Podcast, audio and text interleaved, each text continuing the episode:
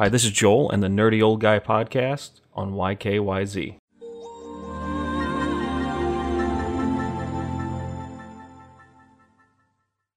In the last episode, I discussed how Xbox didn't look at PlayStation as competition. I went into details about the Switch and how the Witcher save system is going to work. Cross save system with PC and Steam. Why is this important? Because, and this is my opinion on this one, that is the future of video games.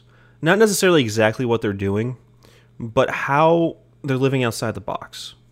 Nintendo has taken nothing but criticism ever since the Wii. I remember when the Wii came out, people were like, what?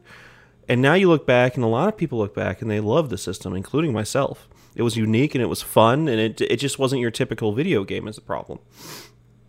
And the reason why they survived is because of this. The Wii U was a setback but it was successful in its own areas. I mean, that tablet led to the Nintendo Switch, which is which is now causing people to come back to Nintendo and be like, "Wow, they did good. They did good. You did good, son. You did good."